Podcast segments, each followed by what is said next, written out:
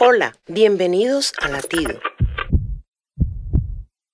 Dios le dio al cuerpo humano cinco sentidos.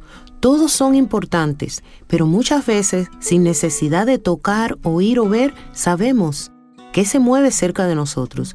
El sabor de ciertas comidas despierta el apetito y el olor de una habitación nos avisa si está limpia o no. Después del diluvio, Noé dedicó una ofrenda que fue olor grato a Dios. Desafortunadamente, el hombre tiene prácticas pecaminosas que esparcen olores desagradables al Señor.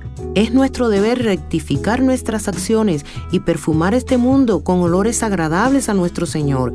Del mismo modo, debemos sazonar nuestras palabras con sal y gracia del cielo para ser quien dé sabor al necesitado. Latido les llega a través del ejército de salvación.